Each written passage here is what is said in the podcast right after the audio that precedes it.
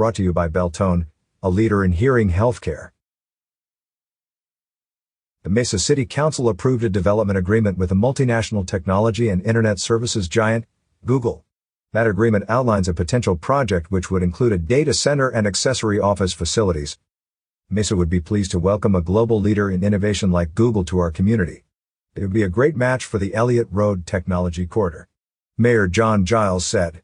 There is still much to be done, but we are excited to be working with another Big Four technology company and the future prospects.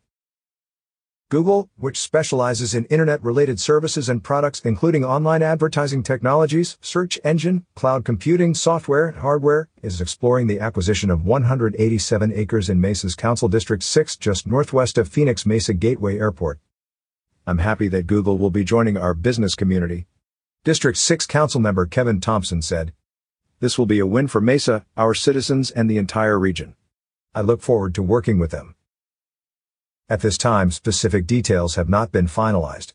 While the development agreement contemplates milestone minimums which Google must achieve, they do not reflect the actual project scope.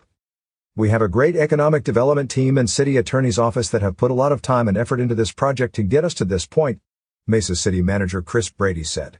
We are also grateful to our partners, Salt River Project, the Arizona Commerce Authority, and Greater Phoenix Economic Council for their assistance along the way. Catch up with more technology stories on signalsaz.com.